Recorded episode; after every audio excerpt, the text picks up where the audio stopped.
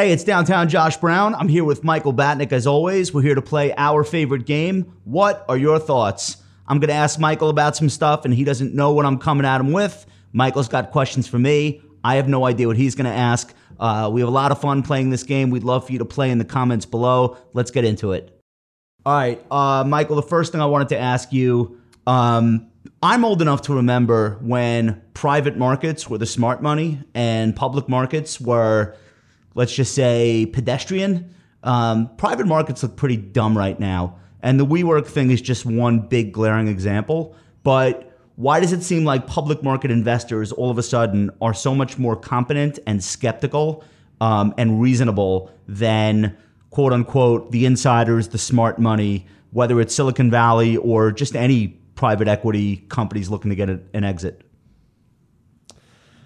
Well, let me ask you a question. Mm. Do you think that this WeWork thing is a canary in the coal mine, or is this isolated to itself? And if it isn't isolated, will it be isolated to just private markets, or will it spill over to the public markets? Well, what I what I've said is that I think Uber was the canary in the coal mine, and WeWork is basically like a fucking meteor that slammed into the Nasdaq and immediately in the public markets, not only did recent IPOs start dropping, but almost the entire software as a service, um, cloud computing space. These stocks took 15 and 20% haircuts well, in the wake of it. So. I think that SoftBank was the main culprit here because if you are a VC and you have money from investors, you have to allocate money. And SoftBank came in and changed the game and put just one up themselves with every more with every other round that they did. So I don't know. If this was like dumb money. It was more just like Okay, but so so finish your thought though. My, my, my thought, That's a hundred billion dollar fund. If they're not the smart money, the Vision Fund is a hundred billion bucks. My my point is, what were people in the space supposed to do? Just take their ball and go home? They had to allocate money. So I see this as just like a human behavior type of thing. Okay, what do you then consider the underwriters at Goldman, J.P. Morgan, et cetera, in these specific cases, not overall? um, where they've got pitch decks purporting to see a valuation for um, WeWork, for example, as high as 80 something billion. Okay, they're doing their job. That's their job? Yes. But they've got clients that are on the receiving end of this incredibly inflated stock. So okay. they're doing their job for one half and not the other.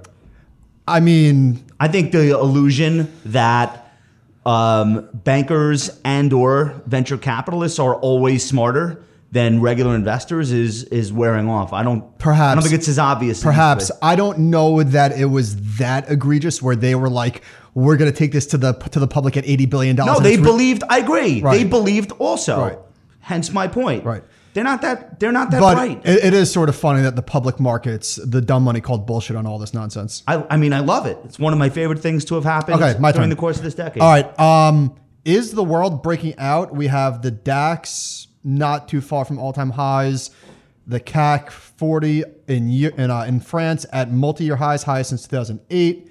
You have the Euro Stoxx 50 looking at a potential big breakout. Yep. Brazilian stocks all time highs. Yep. My question is this things don't seem that great around the world. Just forget about like headlines, but just like economically, things aren't exactly booming. So I guess the question would be like, well, what's the catalyst to get these things moving again? So the question for you is, do things necessarily need a catalyst to move? Um, the guy, uh, what's the guy Grant that writes the the Interest Rate Observer? Jim Grant. I saw him at a conference once, and he said something that I thought sounded really smart, and I doubt it's a universal truth, but he was actually pitching Russian stocks um, and this may have been 2013 or 14 when oil prices, or 14 or 15, when oil prices had already been killed. And somebody said, What's the catalyst? And he said, I don't need one. Good things tend to happen to cheap assets.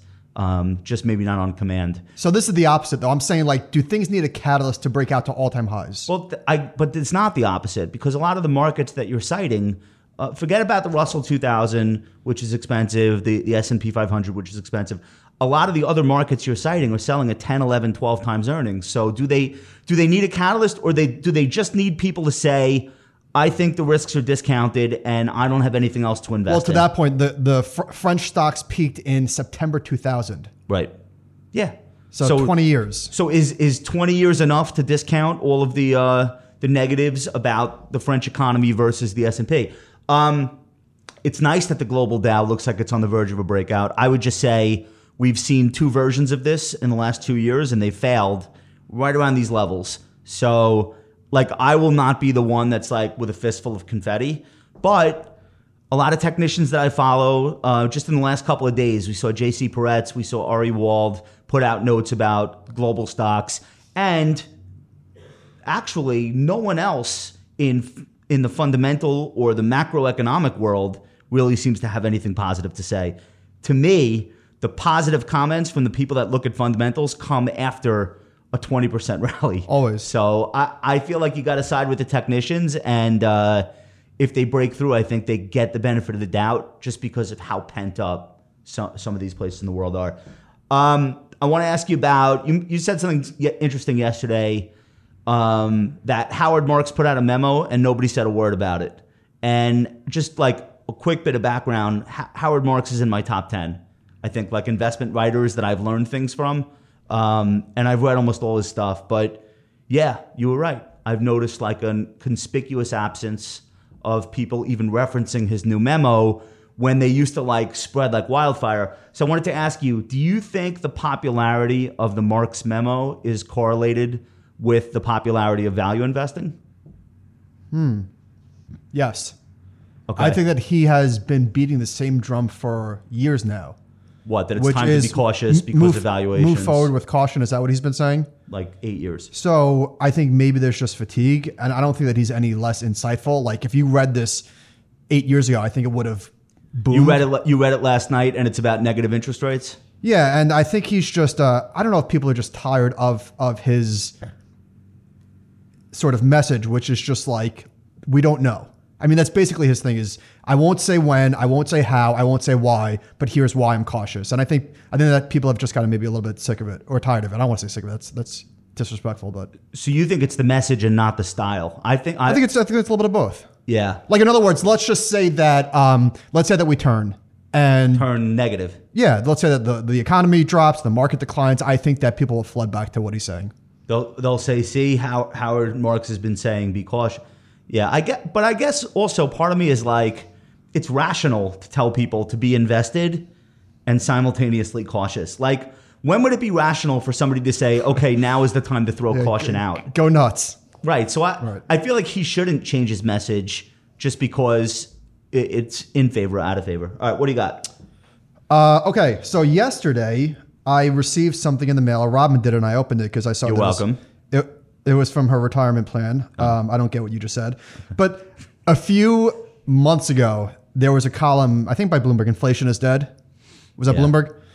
So yesterday we get a, a, a pamphlet from the Teachers Retirement System of the city of New York. Dear Robin, as you may be aware, the Inflation Protection Fund will be discontinued effective April 1st, t- t- 2020. Wait, this is a fund in her retirement account. Yeah.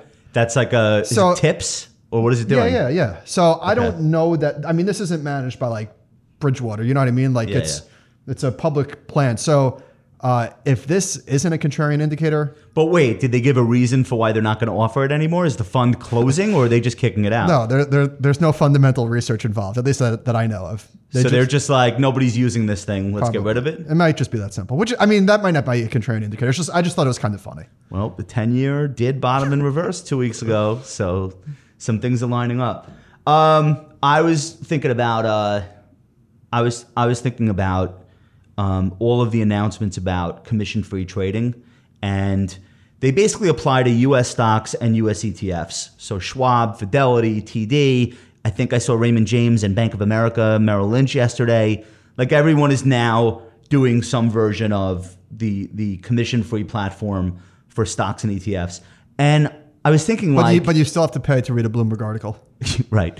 Well, also, I was thinking about like mutual funds are just so screwed. Like for the last, I'll tell you my thinking. You tell me what you think. For the last ten years, every major trend in investing has gone against mutual funds. From fiduciaries thinking about tax, and obviously the tax ramifications in an ETF are de minimis. In mutual funds, it's a pain in the ass every year.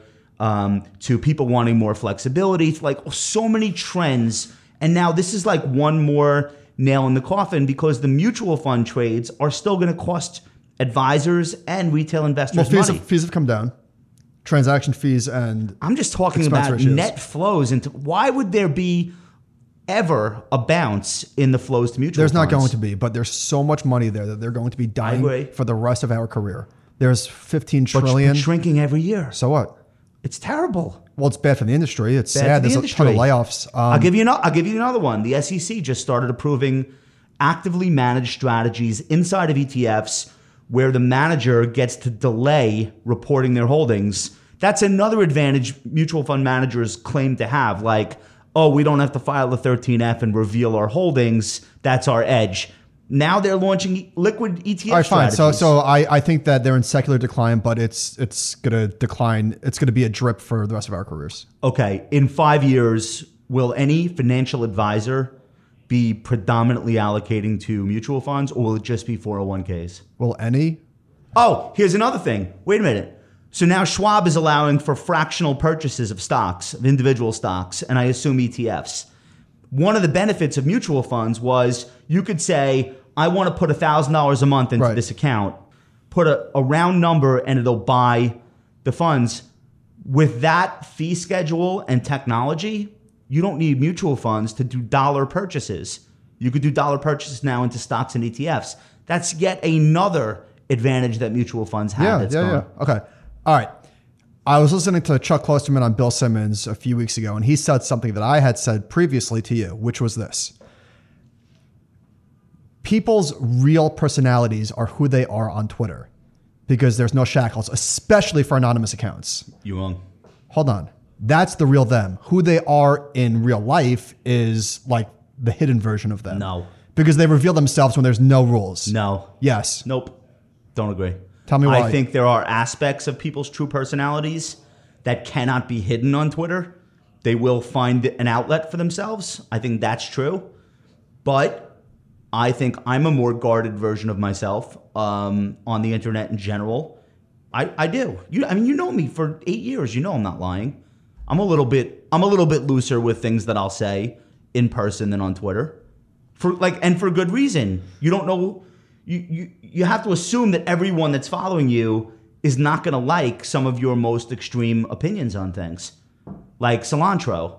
I got ratioed to death talking about guac with no cilantro. Imagine I was like out there like really saying things. All right. So I, I don't even sure. And by the way, we met Ramp Capital, and Ramp Capital is the, one of the most hilarious people on Twitter. Definitely the funniest person in, in finance Twitter. That dude's not that funny in real life. He's like serious. No, I like him, but he's not like Jerry Seinfeld comes to lunch. right? I I think people's real personality is on Twitter. I really do. And like so- not I, obviously there there can be exceptions. I'm not saying every single case, but I think that like people that have anonymous accounts especially are saying exactly what they think. Okay, what about people without anonymous accounts? Like you. Are you Clark Kent in real life and Superman on Twitter? No, no, no, no. I, I guess I'm I'm thinking more of anonymous accounts. Oh, so that maybe that's a different conversation then. Somebody that's got nothing to lose because no one knows who they are. Yeah, like when there's no consequences, you see what they really think. Is that what Klosterman is saying? I don't remember, but that's Okay. what that's what I'm saying. I would. Oh, I would agree with that. I th- I think like there are a lot of people who can't be themselves in real life for relationship reasons, political reasons, career reasons, and if they're anonymous on Twitter, it's like the real. I think that's true. All right, so we agree on this one. All right, what do you gu- what do you guys think? Are people more themselves in an online persona or not? Um, are we still reading Howard Marks? Is it still as vital as it as it always has been? Um, any of the other topics we talked about? We love your feedback. Feel free to leave comments. Go ahead and uh, give us a like. We love that too. Make sure you're subscribed to the channel if you're not already. As we break through 11,000 followers, we appreciate it, and uh, we'll be back very soon.